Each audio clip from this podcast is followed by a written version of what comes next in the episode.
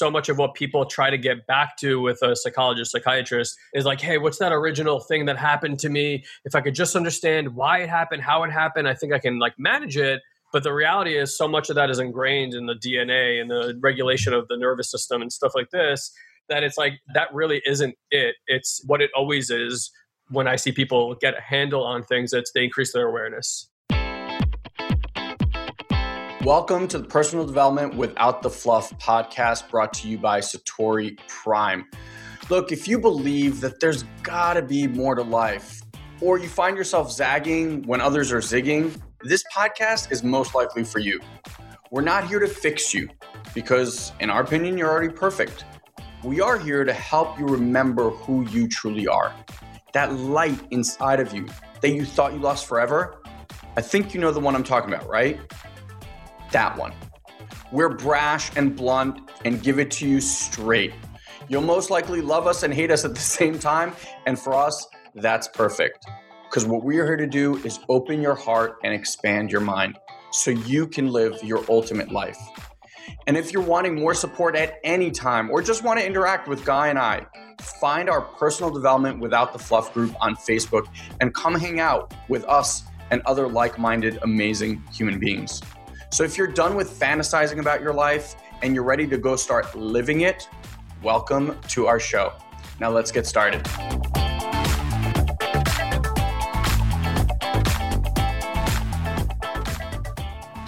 All right, everybody, welcome. We're about to do a live recording of the Have It All show. So if you want to join us, that'd be cool. If you have questions as we're going through this, feel free to drop them in.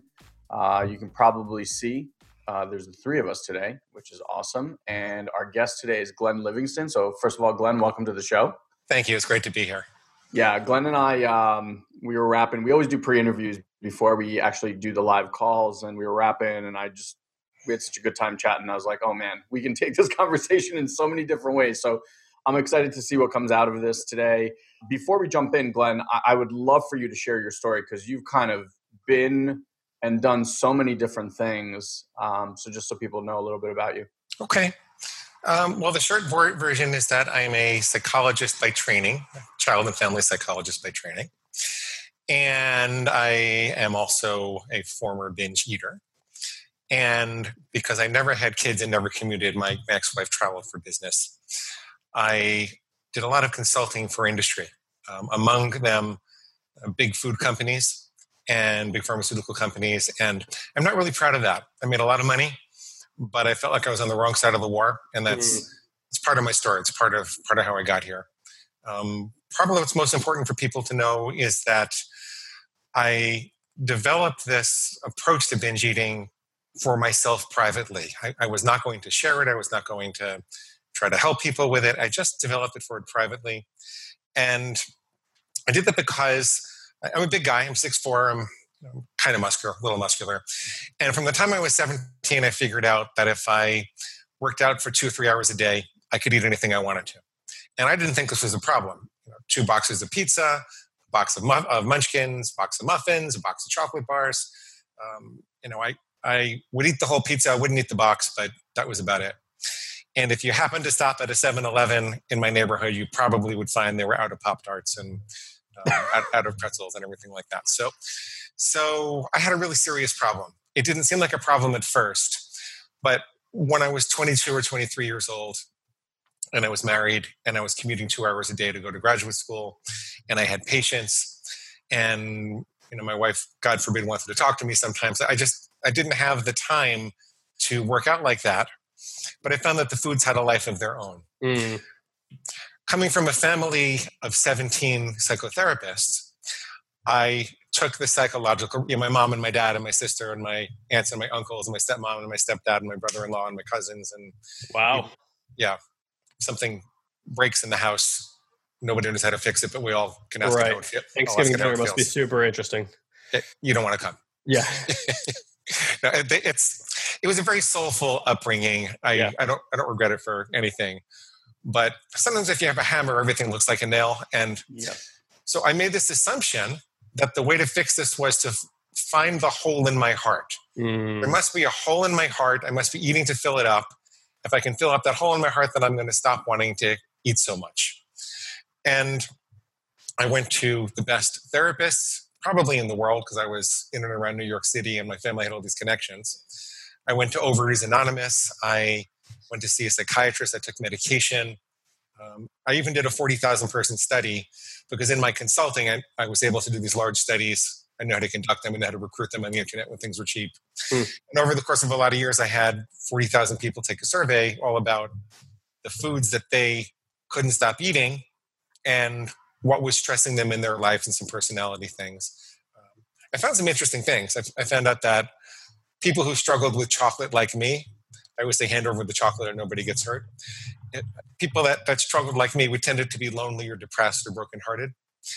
People who struggled with crunchy, salty things like chips and pretzels, they tend to be more stressed at work. And people who struggled with starchy, soft, chewy things like, you know, pizza and bagels and, and bread and pasta, they, they tended to be stressed at home. Not not to veer too much off track, but does, is that something to do with the biochemistry of the brain and the response of the body to those foods? I don't really know. Okay. I don't really know. I'll, I'll tell you why I don't know in a minute.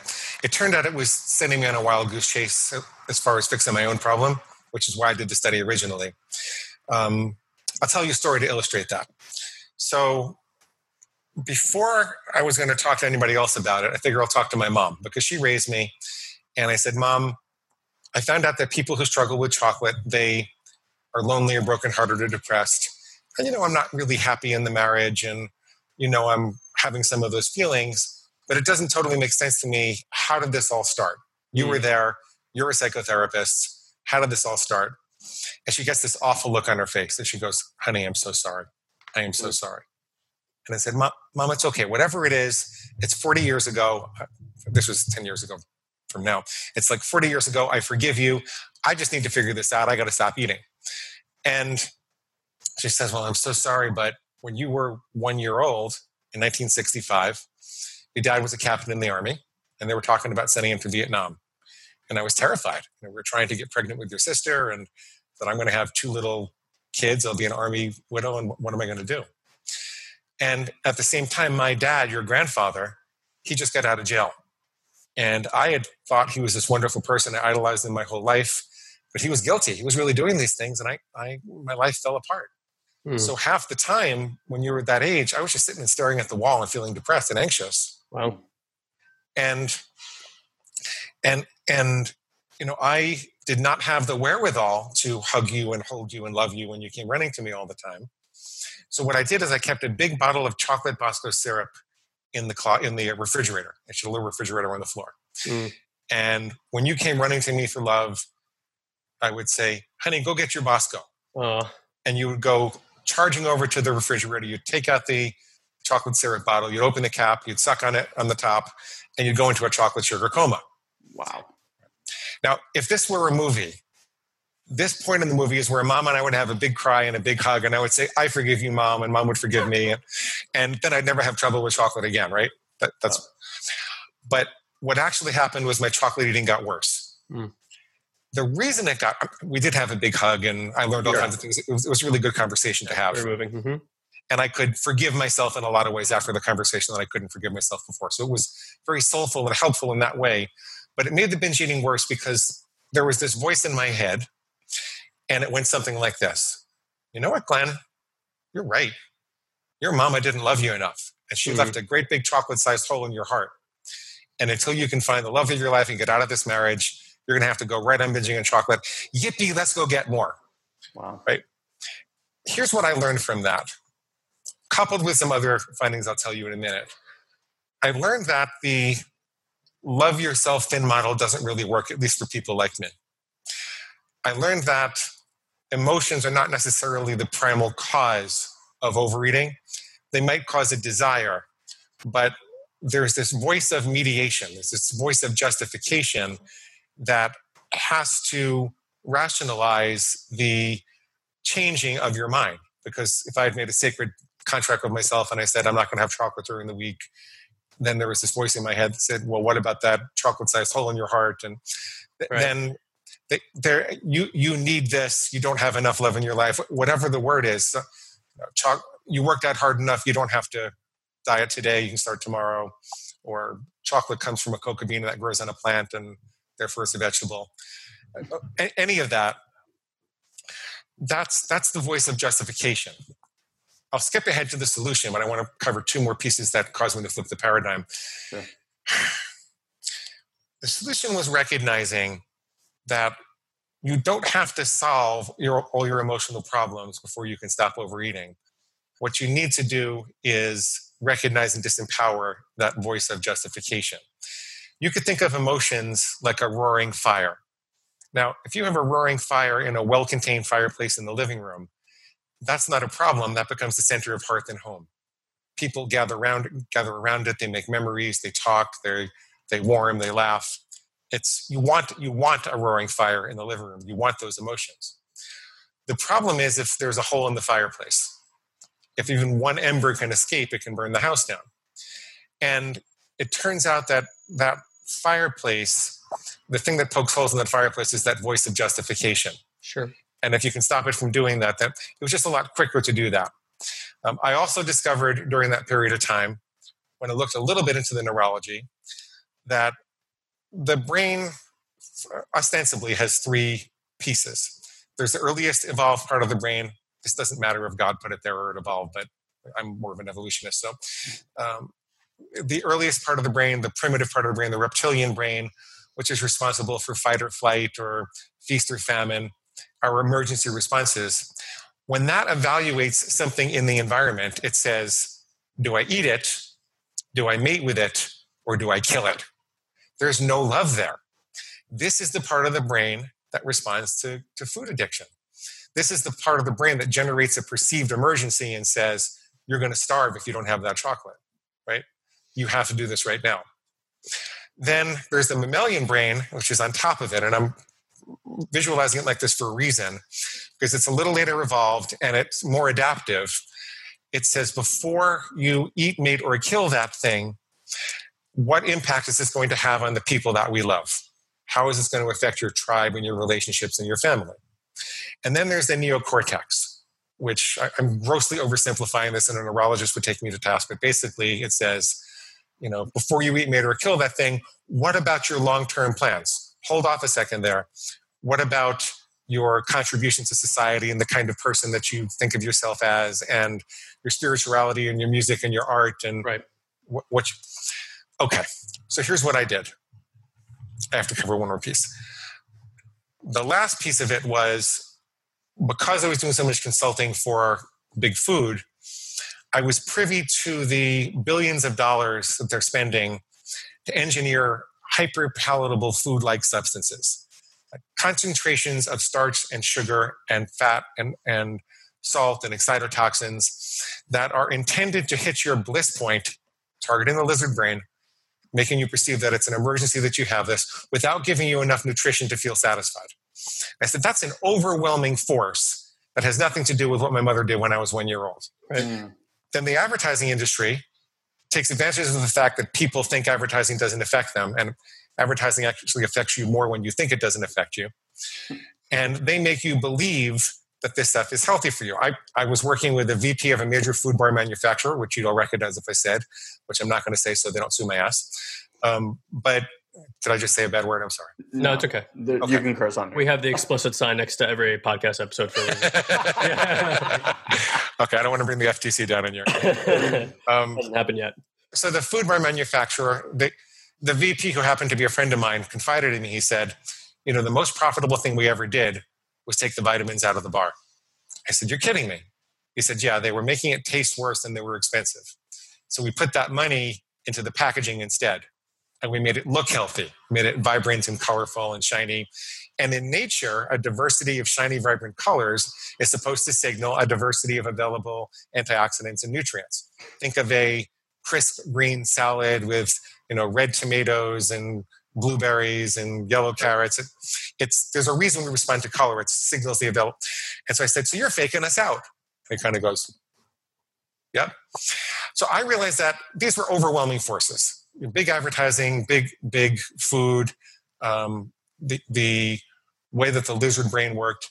There was no love involved with this, and so I tried something really primitive to get a hold of things. And by this point, you know, I'd gotten almost, almost to 280 pounds, I'm about 215 today, I think. I wasn't working out, so there was actually even more fat back then. And this is a little embarrassing, so I, always hesitate here. That's okay. as a sophisticated, okay, yeah. So I'm a sophisticated psychologist. I've done tens of million dollars of consulting. I've seen thousands of patients. I've published all these articles. The way that I personally recovered from binge eating was to say, this thing, this lizard brain of mine, that's my inner pig. I'm going to draw a really clear line in the sand so that I know the difference between healthy and unhealthy behavior. So I'll say, I will never eat chocolate on a weekday again, for example. Then, if I heard a voice in my head that said, You can start tomorrow, you work out hard enough, it's not going to affect you, I would say, That's not me, that's my pig. My pig is squealing for its slop. Chocolate on a Wednesday is pig slop. I don't eat pig slop. I don't let farm animals tell me what to do. Mm-hmm. And that very crude and primitive intervention, it wasn't a miracle. It didn't get better right away. But what it did was it would wake me up at the moment of impulse and it gave me the option to make the right choice, to remember who I was and why. And I started to look at that that voice, which seemed so compelling before. Um, but you know, you can you can diet tomorrow. It's just as easy. You're not going to get any weight, which is not true, by the way, uh, because the principles of neuroplasticity, the way the brain works, say that if you reinforce a craving today, you're going to have more of the craving tomorrow. Absolutely. So if you're in a hole, stop digging, right? So it's it's not easier to diet tomorrow. It's now or never. That's what it's like with cravings. It's now or never. So I said, I, I don't to pick stop. I don't let farm animals tell me what to do. And I was able to start making the choice that I wanted to make. Over time, I started to realize that I could experiment with different rules. I could have things I would always do. And that I was making the rules. It was kind of silly that I was breaking them. And slowly but surely, I was able to comply. And I, it just kind of became a part of me. I made different rules that became a part of me. And um, now I'm good. And people don't quite recognize me by name. They don't know my name, but they recognize me in a bookstore sometimes. And they'll point at me and they'll go, Pig guy, pig guy which is, which is sign my book, pig guy. Yeah, exactly, exactly. It's it's not something you want to happen to you when you're on a first date. But, yeah. Well, you know, well, pigs have a bad pigs have a bad rap. They're actually really smart animals. Pig, pigs are. I, I wish I found a different metaphor because pigs are very sweet animals and they need our help. Yeah. Well, that's beautiful. And I mean, I think it echoes most spiritual growth, right? It's like everyone's got their addictions and their allergies to things. And it just kind of depends what's hooked you in life right so obviously that that can be a any hook can be very dangerous what what i think if i could recreate kind of what you said is you started creating what Elin and i call is like a subtle awareness which is like noticing that the thoughts are not your own you're actually the uh, observer yeah. of these thoughts and so this will start giving people access to the difference between just taking what you're calling like lizard action which is like impulse action. Versus aware action, which is, hey, I can tune in to how my body feels. I know that I could go take that action. Yes, it's going to be that momentary, uh, and then there's the long term, uh, you know, just yeah, like, yeah, like shit yeah. about myself. Which is the same thing the, the way a smoker feels, or the way a, a drinker feels, or the way a, a sex addict feels. Um, right? It's like that that immediate um, craving. Um, but the moment you start creating that gap of separation, you know, even if you give yourself a minute or two which is oftentimes what we tell people. We just ran like a whole health and food um, program with with one of our groups, and that was the thing. Like for anybody who's really struggling, we're like, hey, look, we know you want that food. to tell you you can't have it is going to activate everything in your body that's like you said a fight or flight response and whatever the programming is around how you protect yourself you're going to go and take that action and we can look at your past to see how your future is going to look however if you sit here for two minutes and you create that awareness and you really tune into what's going what's about to happen as you go reach for that thing. If you can go reach for that thing in alignment eat it with awareness and you can do that eat it. But if you can't give yourself those two minutes tune in check that out first and then go make that choice and see how that feels. Mm. and, and and that to me is usually enough time for a person to kind of move through some of the brain tissue, like you were saying, because it's like it's it's interesting. I, I, it didn't really hit me until you kind of put it this way. It's like past, present, future, right? The way the brain's built, it's like this is concerned with uh, like the, the original programming of the human race. So it's like what our ancestors did, what the yeah will of the species. Did. Right. Yeah. And then it's like this, okay, taking more into consideration what's going on now. And then the neocortex is really about like, boom, like big vision, right? Like how wide can I go with how this is going to affect me? And all those things placate on the mind really differently. So, you know, I, I, I think you could apply, and I'm sure you have, because I'm sure stopping that process or at least, you know, I don't want to say gaining control over it because I, I don't like control as a thing for people to try to achieve. Um, but I'm sure it's impacted every area of your life, not just this area. Mm-hmm. Yeah, yeah. They, there's a there's a subtlety about it uh, as compared to the black and white addictions. People say, "Well, can you use this for drugs or alcohol?" Well, I actually got the idea from a guy who does this kind of thing with drugs and alcohol, named Jack Trimpey. He wrote a book called Rational Recovery.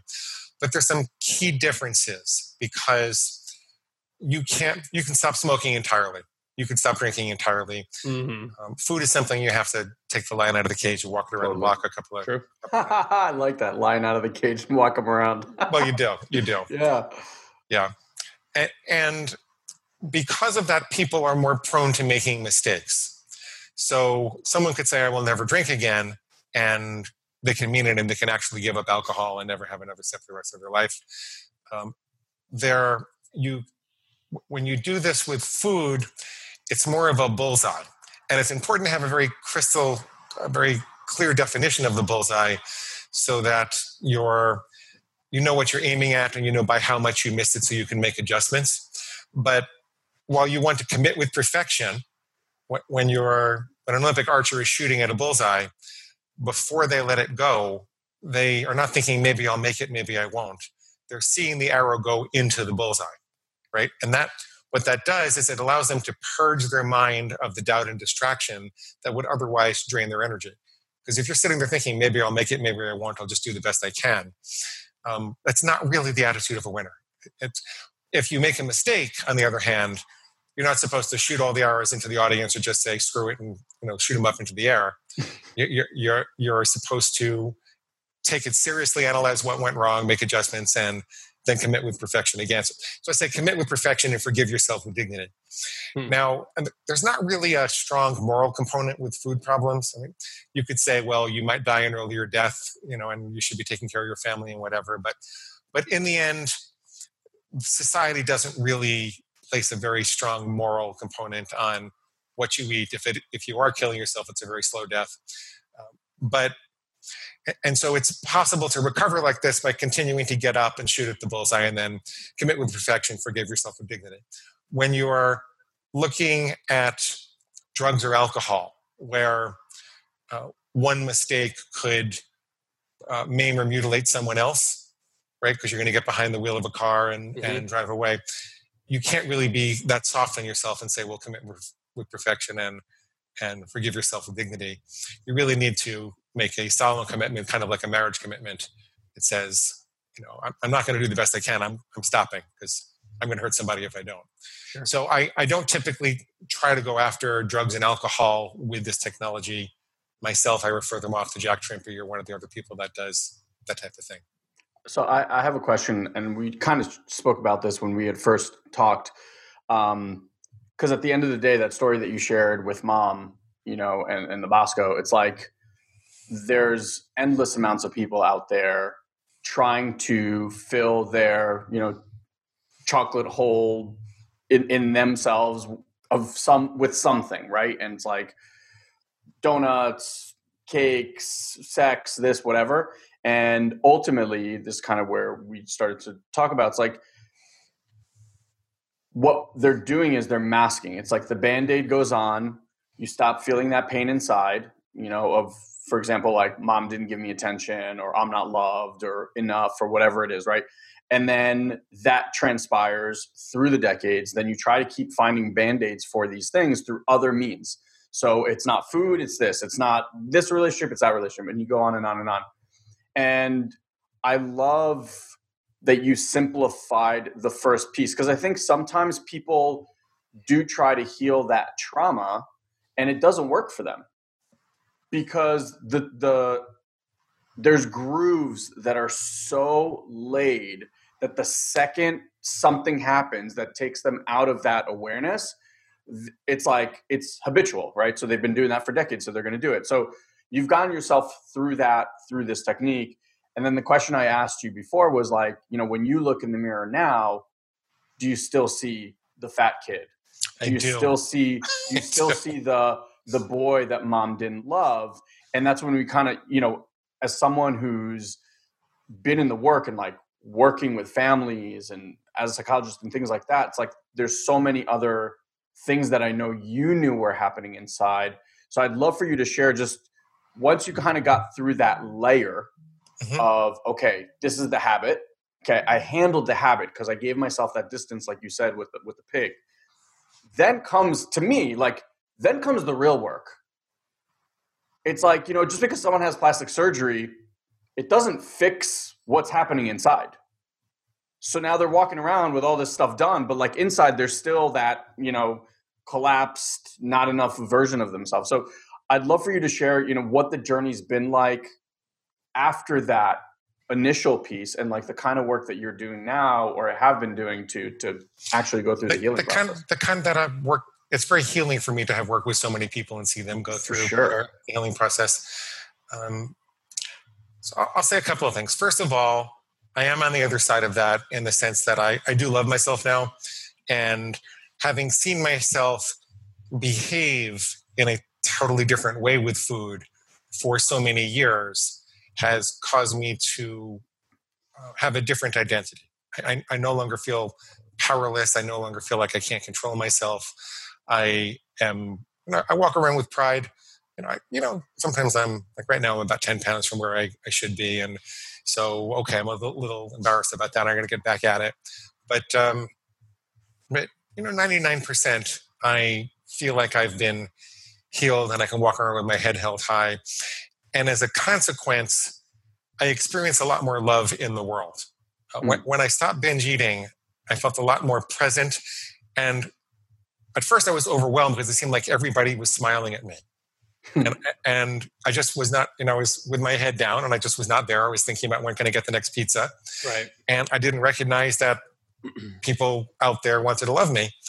And I, it was overwhelming. I didn't know what to do with it. And I kind of retreated for a little while. And, and that, but then I, then I came back and I thought like, this is a much better life. And I'd rather live the balance of my life like this. I think that there are some scars that don't go away entirely.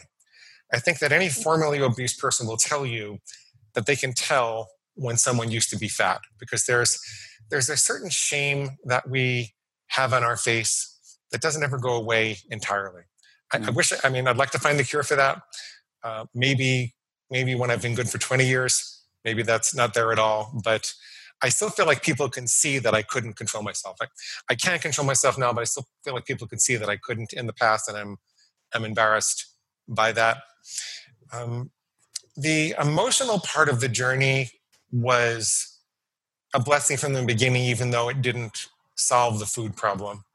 There, there are patterns that get up in terms of the types of food that we go to and the timing that we go to and what triggers it that can teach you all sorts of things about yourself and lead to all sorts of soulful conversations and i i feel like that whole journey through all those psychotherapists is a rich part of who I became. I think it makes me a more soulful person. I think I have a lot more to say because I went through all that. I think there's a piece, though, that is ignored during that effort, which is that excess food is not only for comfort. It, when you overload the digestive system, you do interfere with the nervous system's ability to conduct the emotions. And so excess food has an analgesic effect. And people say, well, I needed to numb out, I needed to escape from the feeling. That's true, but it ignores the fact that what most people are binging on are supersized concentrations of pleasure that aren't available in nature at that level. Another word for that is like a drug. And, and what we're actually doing is getting high with these food drugs. Yep. And, and I think that the reason I want to include that in the paradigm is because if people think that they are only eating for emotional reasons, it's really easy to start for your pig to start taking advantage of that and say, you know, please feed me. I'm, I'm so sad, and you know, I'm I'm so mad, or I'm so tired, and you know, yeah, the only thing that's going to make a difference is some slop. Just give me some chocolate. Um, you know, I, I think it's really easy for the pig to do that, and most people don't want to perceive themselves as a drug addict. So I like like to remind everyone that we're actually getting high on these things. The other thing I want to remind everybody of is that you will perceive that there's no way out you will believe that there's no pleasure in life uh, besides the chocolate. The reason for that is a phenomenon called downregulation of the nervous system. If you present a supersized stimulus to your nervous system repeatedly, if you overstimulate the pleasure system, your brain and your taste buds have to cool their reaction. The same phenomenon where in graduate school, at first I slept in Astoria, Queens, right underneath the subway, and I couldn't sleep for two weeks because I just kept hearing the subway. But the third week, I didn't hear it at all hmm. Uh, because my brain said, okay, that's an expectable stimulus. There's no reason to, there's no value in responding to that. I've got to downplay it. People get to the point with the sophistication of the hyperpalatable food like substances these days, they get to the point that they almost can't experience any pleasure at all without the supersized stimulus. Mm-hmm. And so everybody says, I, I can never lose weight because I hate fruits and vegetables. No, you hate fruits and vegetables because you're flooding your body with these supersized stimulus stimuli. If you let go of that, if you don't have chocolate for a month, by the end of that month, your taste buds will probably have doubled in sensitivity. You'll be able to start getting pleasure again from what nature has to offer. At this point, I evolved to where I just didn't want to have chocolate at all. It was just easier. At this point, I can tell the difference, the subtle difference in flavor between a Gala apple and a Fuji apple and a um, and a delicious apple. You know, and I have my favorites and I have the ones that disappoint me. I had no idea what that was, you know, years ago. You're not supposed to believe me about this. You're supposed just supposed to try it and see what happens. Um, sure. Your pig will be saying this is impossible and get this idiot doctor off of the off of this show. He's got a pig inside of him anyway. So. I got a chocolate eating pig too. Hello, my favorite listener. That's you. I wanted to share with you some of the amazing results and breakthroughs your fellow Satorians are experiencing as we speak from being in the collective with us. So, if you haven't heard about the collective or what you're missing out, check this out. So, Amanda writes A couple of years ago, I was destitute, living back with my parents at 36. I'd lost my job, was overcome with chronic illness and a strong victim mindset, and I was totally stuck. Through the influence of your training, I'm enjoying a much more fulfilling life. I've moved back home gotten a great job, taken control of my health, and even bought the car I've always wanted. I'm ready to go even further into my awakening and manifest the life I truly deserve. I couldn't be happier to be part of this tribe of amazing human beings. Robin said to us, Thank you. Since March, I've started meditating every day. I've lost 27 pounds. I've resigned from a job that I hated but stuck with because of the money. And I've already received three new job offers and even taken one of them that is paying more and I'm much happier. Plus, my relationship with my husband is flourishing too. Thank you. And Paul writes After talking to my daughter, I now know that I feel relieved and much lighter because of it. Thank you again for everything. You guys have changed my life. I feel like I've come farther in the last few weeks than I have in the last few years. I'm so grateful for your help and support. I love you guys. Look, I know this podcast adds tremendous value to your life. My suggestion is head to satoriprime.com forward slash collective right now and jump headfirst into the collective. After all, it's only a $9 a month investment, and we'll, you'll get access to Guy and I in a whole new way. You'll learn some of the most cutting edge technology that we share with our best clients, but we can't really share here on the podcast. Imagine you and us interacting with each other live every two weeks for just $9. It's incredible, as you've seen before. So if you're wanting breakthrough results in your life quickly, head to satoriprime.com forward slash collective and begin to deepen your journey as a Satorian today. We had a really incredible guest on, I don't know, maybe like a few months back, a naturopathic doctor. And uh, she said that, you know, nothing you put in your body is neutral, right? So it's like uh, everything could be looked at like a drug in some form or fashion, whether it's lotion, whether the lotion you're putting on your skin or whether something that you're putting in your mouth. So for me, it's like food and and any substance really is either kind of going towards leaning towards drug, which we could say has like a negative long term effect or even short term long term effect, or medicine. Right? You eat whole foods.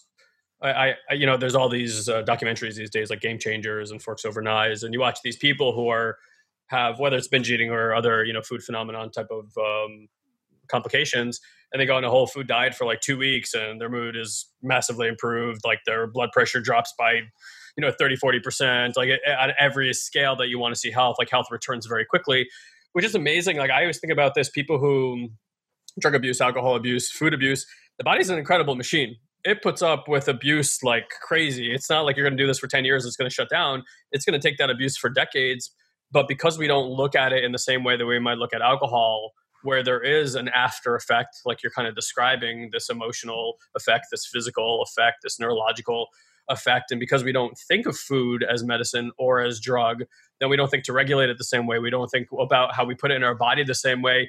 We don't really think about the effects. And I think that there is room, certainly in the culture, to change a little bit about the conversation. I know, like for me, when people are like, well, you know, how do I start having healthy habits? I said, well, you know, when you go to a supermarket, they're like, yeah. I'm like, don't walk down the aisles everything that's on the outside is in refrigerators and it's perishable and it's perishable for a reason and everything down the aisles is not. I'm like and if it's not perishable it couldn't possibly be of nature. So yeah i'm like yeah. if you want to eat something healthy just just walk around the outside. I'm like that that alone will change your health scale immediately. However i do think it's really important to start dealing with and bringing so much more awareness to the psychological components that, that you've had to go through all these many many many many stages. And i think it's important to realize like you had to go back to your mom to realize that a habit was formed right before you had the mind to know that that was happening. So that you didn't have the cognition you didn't have the language you didn't make a choice when you were one years old you're like all right chocolate it is for me right? And yet and yet that impact is there for foreseeably the rest of your life and you said half a century later yeah i don't know if there uh, you said i don't know if and probably will be forever. I yeah, mean well, chocolate's chocolate like it's in there. So i was again i want to just kind of relay it to everything that people are going through because so much of what people try to get back to with a psychologist psychiatrist is like hey what's that original thing that happened to me? If i could just understand why it happened how it happened i think i can like manage it. But the reality is so much of that is ingrained in the dna and the regulation of the nervous system and stuff like this that it's like that that really isn't it. It's it's what it always is when i see people get a handle on things it's they increase their awareness yeah. It's just and, and, and address, address the habit. Yeah. And if you're interested in what happened to you, when you stop the behavior, you'll be more likely to remember different pieces and components. Right. Oh, yeah. I love that. Yeah. yeah. Ask, ask any psychologist, they'd much rather have someone who wasn't using than, than was using. You make a lot more progress. And you might never solve the emotional problems if you continue the behavior. Yeah. I, you know, there's something really interesting that as you were sharing the story, it just came to me, and it's a tool that we've been using, but I don't know that I've necessarily called it a tool, at least not of recent uh, memory. And it's the power of naming things. It's like, you know, you name that part of you, and it all of a sudden delineates that from you. So it's not like you talking to yourself. Now there's this other entity um, and I know that for Guy like we've started naming everything. Like like there's inside of me there are hundreds of parts. There are parts that I call the judger and the manager and the inquisitor, and and it's really profoundly helped me realize that yeah I, am this entity and inside of this entity there's all of these other parts some that are trying to protect me and some that are trying to help me and some that are trying to you know stop me from doing stupid shit and like the more we see them and integrate them into the whole has been incredibly helpful. So realizing that, yeah, you look like I have a sweet tooth. I love sweet things. And I've also had to deal with that part of me that's like after every meal, it's like, go get me something sweet. For, I've been dealing with this for decades, right? Like of, of awareness. I'm, I it was always running me, but now like there's some awareness. And it's so funny because as I took one step, just one, in the direction of having a like a more conscious, healthier lifestyle, that like the voice is always there. It's just that now because it's separate from me, I can go, oh, you want something healthy? Like today after lunch, for example, I started eating dates And, and I found that like when I eat a date, that consistency and the sweetness and all that stuff, it like the part of the brain's like, good, good, good, we're good. And I'm like, I'll give you a date, you know, like we could, we, we're good. Like the date's good. But it took that, um, naming it to get that separation a little bit. Mm-hmm. And then that gave you, or me, and, and I'm sure you too, like a little bit of space to at least choose. Mm-hmm. And I think the part that you added, which maybe people missed, is like, and, and maybe you can talk about it. Um, I think you talk about the difference between guides and rules. Yeah. And, and I really like how you d- describe that because it is really profound to say, like, okay, this is my rule versus, oh, I'm just going to follow this kind of guide to, to dieting. Mm-hmm. I'm going to answer that in one second. I just want to address some of the other things that you said, please, if that's okay. Please, absolutely. I'm sorry for the plane going overhead. Can't hear it. Okay. Okay. So the the idea that we have all of these separate parts to our, our identity and that we ultimately need to integrate it into a whole, um, that comes from Gestalt therapy, and there's a lot of psychological value to that. Uh, this is just a little, little bit different than that. It's it's basically what you're observing, except that we don't really think of the pig as a part of our human identity. I found that it's helpful to think of it more like a bodily organ. Mm-hmm. A good example would be my bladder. My bladder could create a very strong biological urge to go pee right now, but I'm not going to do it until this interview is done. Why? Because I have particular goals. I want to have a particular relationship with you guys. I want to accomplish a particular thing. And because I'm the boss, because I'm superior to my bladder. My, mm. At the same time, I can't utterly ignore my physical needs.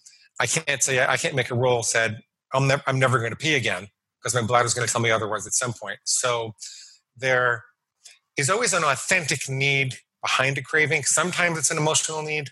Um, a lot of times it's a physical need. Most most binge eaters, for example, are also really good dieters, so they tend to over restrict, and then suddenly the brain says, "Enough already." You know, you're going to have to be less discriminating. Screw all your rules. Let's let's go do it. Totally. So, so what we find is that by changing the goal somewhat to a complete separation between your human identity and the reptilian brain. The reptilian brain is just this thing that lives inside of you. You can't kill it because you need it for survival, but it's been corrupted and it's been sent in the wrong direction. To, when we think of ourselves more like the alpha wolf who has to control this challenger for leadership, and we identify completely with that alpha wolf, it forces you to separate your constructive versus your destructive thoughts about food and to keep reminding yourself that you have the ability to choose.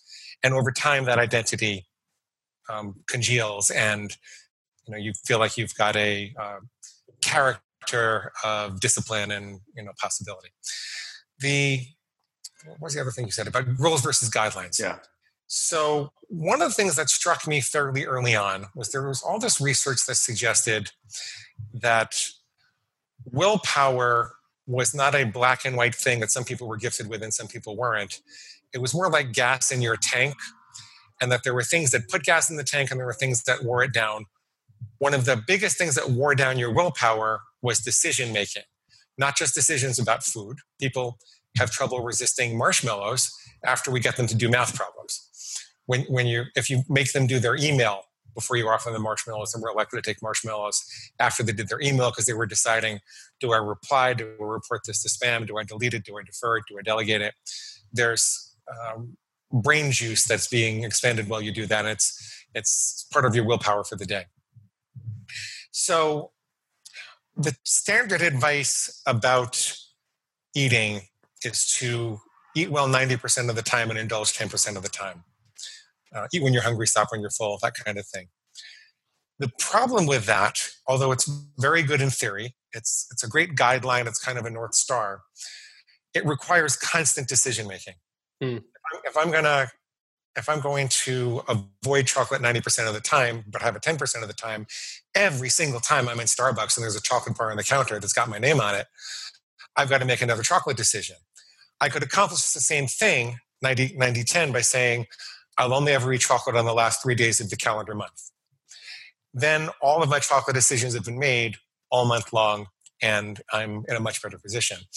For, this is the reason that I regularly work with people who tell me their whole life they uh, they haven't been able to have you know one piece of bread when they go out to dinner because they um, you know they just go to town. It leads to a, a really long binge, and I, I'll say, well, okay. First of all, there's no doctor out there diagnosing a bread deficiency, so if you don't want to have bread, that's okay. You're not gonna you're not gonna die of not having bread. but if you really want to be able to have some bread in your life, then what if we plan the whole thing out very specifically? exactly how many pieces of bread are you going to have? What are you going to have it with? How are you going to know when it's done? When are you going to stop? And you walk them through that in their mind, you write it down, and then they've made their decisions and they don't walk into the tempting situation. And a restaurant is utterly and completely designed to tempt your pig. It's hmm. utterly mm. and completely designed to overwhelm your better judgment. And they don't go in there having to make any decisions there's a bit of a shortcut for all this when I realized what was happening. When you're creating these rules and living with them, with them for a while and eventually they become part of you, it's more like you're becoming the kind of person who doesn't have chocolate more than three days a month, right? Or you're becoming the kind of person who never eats bread. It becomes a part of your character. Yep. And character trumps willpower because because your decisions are, made for you. And if you think about it, we all live by unwritten rules that control our behavior in day-to-day situations. You know, we never kick policemen in the tushy. We, we just, I mean, I guess some people do, but 99% of us don't kick policemen in the face. We're not those kind of people. We are law-abiding citizens. That's the kind of people we are. You walk into a diner and there's a $10 bill on the table because the waitress hasn't seen her tip and she says i'll be right back i have to get the menu you don't take that $10 even if there are no windows and nobody up front that's going to see you take it because you're not a thief you never sat down and wrote that down on a piece of paper but you think of yourself as someone who wouldn't take money from someone else who worked hard for it you can do the same thing with food and what i've discovered is by doing the work. It's a, it's a little bit of thinking work. You got to do it for a couple of months and kind of sort it out by doing the work to make those rules explicit and figure out exactly what kind of person you want to be. And nobody can tell you. I'm not going to tell you to have bread or not have bread. I'm not going to tell you to go on a, you know, I'm, I'm a whole foods plant based person, but I'm not going to tell you to do that. A lot of people want to do low carb and, and you, you're the one who has to decide. You have to gather the information. We live in a free society. You, you decide and and you write down exactly what that is what kind of person you're going to be you say i am becoming that kind of person you make a mistake okay well you know everything worthwhile requires making mistakes and getting back up and trying again mm-hmm. but uh, this is the kind of person i want to become with food and and they do it they do it over time yeah i mean i mean even for me like as i started to feel like alcohol was impacting me, even a glass of wine a night or a beer a night. I'd wake up the next day and I just wasn't feeling well. I wasn't feeling sharp. I wasn't feeling clear. And for the kind of work that we do, I wanted to be here fully present, like fully available for for the people that we get to work with. And um, I just started to notice that it was impacting me, impacting my sleep, how I woke up, etc. And so at the time, I just made a rule, and I was like, I don't drink during the week. Yeah. And it didn't matter like I went out to dinners. I didn't go out to dinners. I was home. It just, I don't drink during the week. See, so, sometimes people just grow up around things and they say life is not one big party. Um, you know, there's all this really cool food. There's all this really cool substances that make me feel great for a while and awful later on. At some point, they say, you know what? I like the way I feel better when I'm, you know, doing some exercise, getting a better night's sleep, you know, being able to get up and study in the morning. And I don't want to do that anymore. I'm, I'm just going to do it on the weekends. I'm a grown up now. I'll live with the memories. I had some good times, but you know, the party was in my youth, and youth is wasted on the young, and I'm just going to go forward. Yeah, yeah people grow out of it. Yeah, there's uh, I think anything, especially this kind of big shifts. There's also you're you're just dealing with a lot, like decades and decades worth of neurological patterns and pathways that you got to give yourself a little patience and a little bit of grace as you're going through it because you're working against a machine that's you know, like to, to use that analogy of, you know, the pathways are like super highways. So it's like super easy for your brain to just be like, hey, piece of chocolate, that's going to make this thing go away. Yeah. It's a lot more difficult at the beginning. It's like going up some jungle clunky, you know, back muddy road to just pause and be like, okay, wait a second, right? So there's going to be that little bit of gap. And this is true for anything that we do, whether it's like starting to work out, working on your business, making changes in your relationship, things like that. There's always that part. And so I think a lot of people have this delusion like, oh, I'm going to do this for a week and then it's going to be fixed. Or, oh, I'm going to read this one magical thing in this one magical book. Just tell me which book and I'll read it. And then my life is going to all work out. And there, there's just something to it. It's like, you know, that question that I asked you uh, before, which is like, after all this time, do you still look in the mirror and see the fat kid? And you said yes. And I think the majority of people who have lost weight would say so. And that too requires patience and grace to be able to slowly have the mind catch up to what happened in the body is it just takes time. And just to add, to that just a little bit, I think I think the really big distinction there is not to stop seeing yourself necessarily as the fat kid, right? Like Elin's going to continue. We're going to go into his story, but anybody who listens to the podcast knows his stories like I'm a loser, like mine's like I'm not good enough, right? Whatever it is, whatever that vision is, the question is to me, or the distinction is when you look in the mirror, are you now loving that fat kid? Are you now loving that loser versus I can't believe you're still here. Bad, bad, bad, bad, bad. You know, and all this the judgment that usually comes with it, like being like just expressing a world of love and empathy for that little boy or that little girl that got hurt, the little boy or little girl whose mom gave him Bosco because she didn't have the resources to take care of herself, nevertheless, right. children.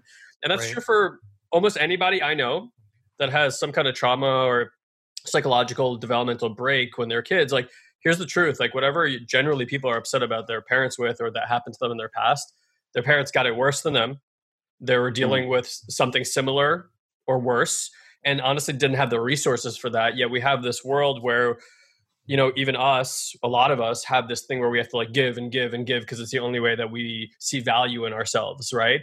But it's like we give from an empty cup. There's we don't even have the resources yeah. to give and we haven't even dealt with our own developmental breaks yet. And and again we're just trying to get safety. We're just trying to get love. We're just trying to get well-being. And until you can look at that little boy or that little girl in the mirror and you give them those things to me i've always found it then you're behind the eight ball. You're not it's going to be very very difficult. And then that's when people turn to willpower. And when it's funny you said that because that's exactly what we say too. Willpower is like um, fumes in a gas tank like the car's still running but it's only a matter of time before it runs out. And, and willpower will work in like the super short term but like the first thing that comes that really challenges you creates anxiety overwhelm stress in your system willpower goes right out the window and you go right back to the easy stream right? So I wanted to share a mantra that I use because there's another piece of this. Um, you know, my, my body image is much different than it was uh, 15 years ago, but I do still see the fat kid in the mirror.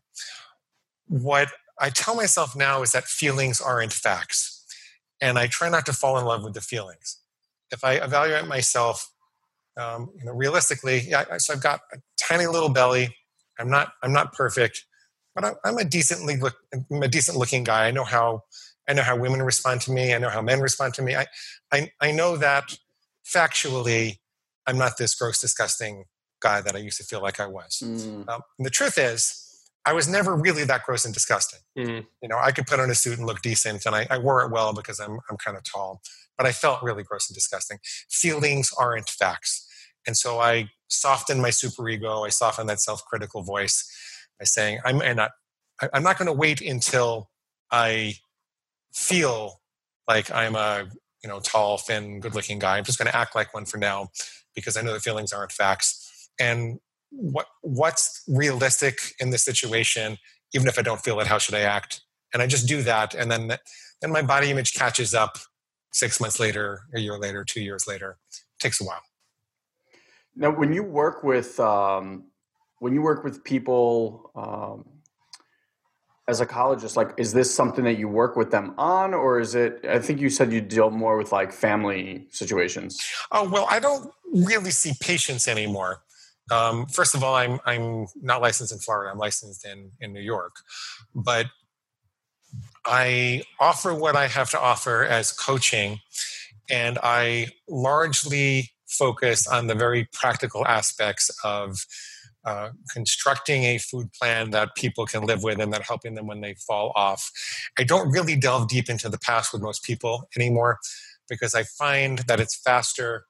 You know, it takes it can take five or ten years of solid psychotherapy to overcome depression and scars, and there's some scars that are always there. I think that's extraordinarily valuable work, but I've discovered that I can help people fairly quickly with their food. Um, before, yeah, yeah, and then you know if people want to talk to me about some other things, and I explain to them that we have to do it as a coach because I'm not licensed down here. That, then, then I do that. I still like to have those conversations. Yeah, but, uh, it's not my focus. No, no. You seem very well versed in it, which is uh, which is why I asked. Um, beautiful, bro. Was there any other questions or things you, you want to share? You're talking to the other guy, right? Yeah, the other guy. Okay, literally the other guy. Uh, okay. No, I'm I'm good. Yeah, I, I mean, I love it. I, I appreciate the honesty. Even the pig thing, I don't, you know, I don't feel any shame around that. I think it's it's valuable for people to hear. I'm I'm I'm the last thing I actually did want to ask you. I'm curious. So are you like um are you hard now uh like hard stop on chocolate like do you never have it or is it just... I, haven't had i haven't had chocolate in years it looks like a big bag of chemicals wow yeah. and and and is it kind of like the alcoholics anonymous thing like if someone gave you chocolate you feel like it would be a slippery slope for you um i'm not afraid of it anymore okay i just i just don't want i don't really want to remember it it was the bane of my existence for so many years. I feel so free being gone from it. But it's not something that I have to say, well, you know, God grant me the ability to abstain another day. It's just like I'm not the kind of person who eats chocolate. I know that I never will. It's just it's yeah. that's my past. That's in the past. And then the last thing I just want to say to the audience, and you can fill in the gaps on this too if you feel like you want to. I, I had a very skewed view of binge eating, not not prior to today, but just in a generality. I have a very good friend who has a um, a very large company that um, helps women specifically with uh, binge eating. And then I was ironically traveling last year to Austin, Elin, when we went to SFM, mm-hmm. and I got in this airplane, and there was a, a, girl on the airplane that happens to be in my my local community, but we never really connected. And and uh, when we went to go have lunch, she kind of opened up to me and explained to me about binge eating. And to me, binge eating is like you just overeat, you know, like binge drinking. And but she exp- expressed like a really different story about binge eating um, and in short, it was kind of like she actually starved herself most of the time. Like she was almost anorexic. And then she would hit this like wall, and then she would actually go to the supermarket and buy like, you know, extraordinary yeah. amount of food. Like she'd eat like two frozen pizzas and like a gallon of ice cream in like a single sitting, and then she would just vomit basically from yeah. And this was like her way. So you know, uh, I'm saying this because if you're listening and you're like, oh, that's not really me, it's a pretty broad spectrum in how people approach food and maybe what people are calling binge eating. So I just wanted to throw that in the mix because for me that was like a kind of a wake up moment. Like uh, it's not just people sitting down and gorging and being heavy set. Like she was a very thin, in shape woman who still had these like psychological issues that food really trapped her in. So I, I want if someone's listening to this to kind of give them the more broader appeal that hey, if you do want to talk to Glenn about what it's like, it you know you well, might fit you. in some of the categories. Yeah. Thanks. This actually works for plain old overeating. Um, in some ways, better. It's just that people don't always have the motivation to do it if they're not too bothered by the impact of a little overeating or eating beyond your own best judgment. But it's an interesting way to structure your mind. It it eliminates the obsession about food because mm. if you find the difficult trigger areas and you make decisions about them beforehand, and you stick to that eventually there's nothing to there's nothing to decide and like a like a prisoner that's given a life sentence we don't crave things that we're never going to have it, it, goes away after a while. Your pig will tell you you're going to be tortured with cravings forever. But that's kind of like a prisoner that's been thrown behind bars and given a life sentence. They're going to fuss for a while see if they can escape. When they realize that they can't they're not going to it's a waste of energy. The brain yeah. doesn't want to want to do that. Yeah, it's interesting. Uh, the the first time I kind of got to my myself to this and like seeing all these different aspects that are wanting and craving certain things, I did the uh, master cleanse for ten days where you're drinking that uh, just like liquids, and it's really interesting because at no point are you hungry. Like there's zero.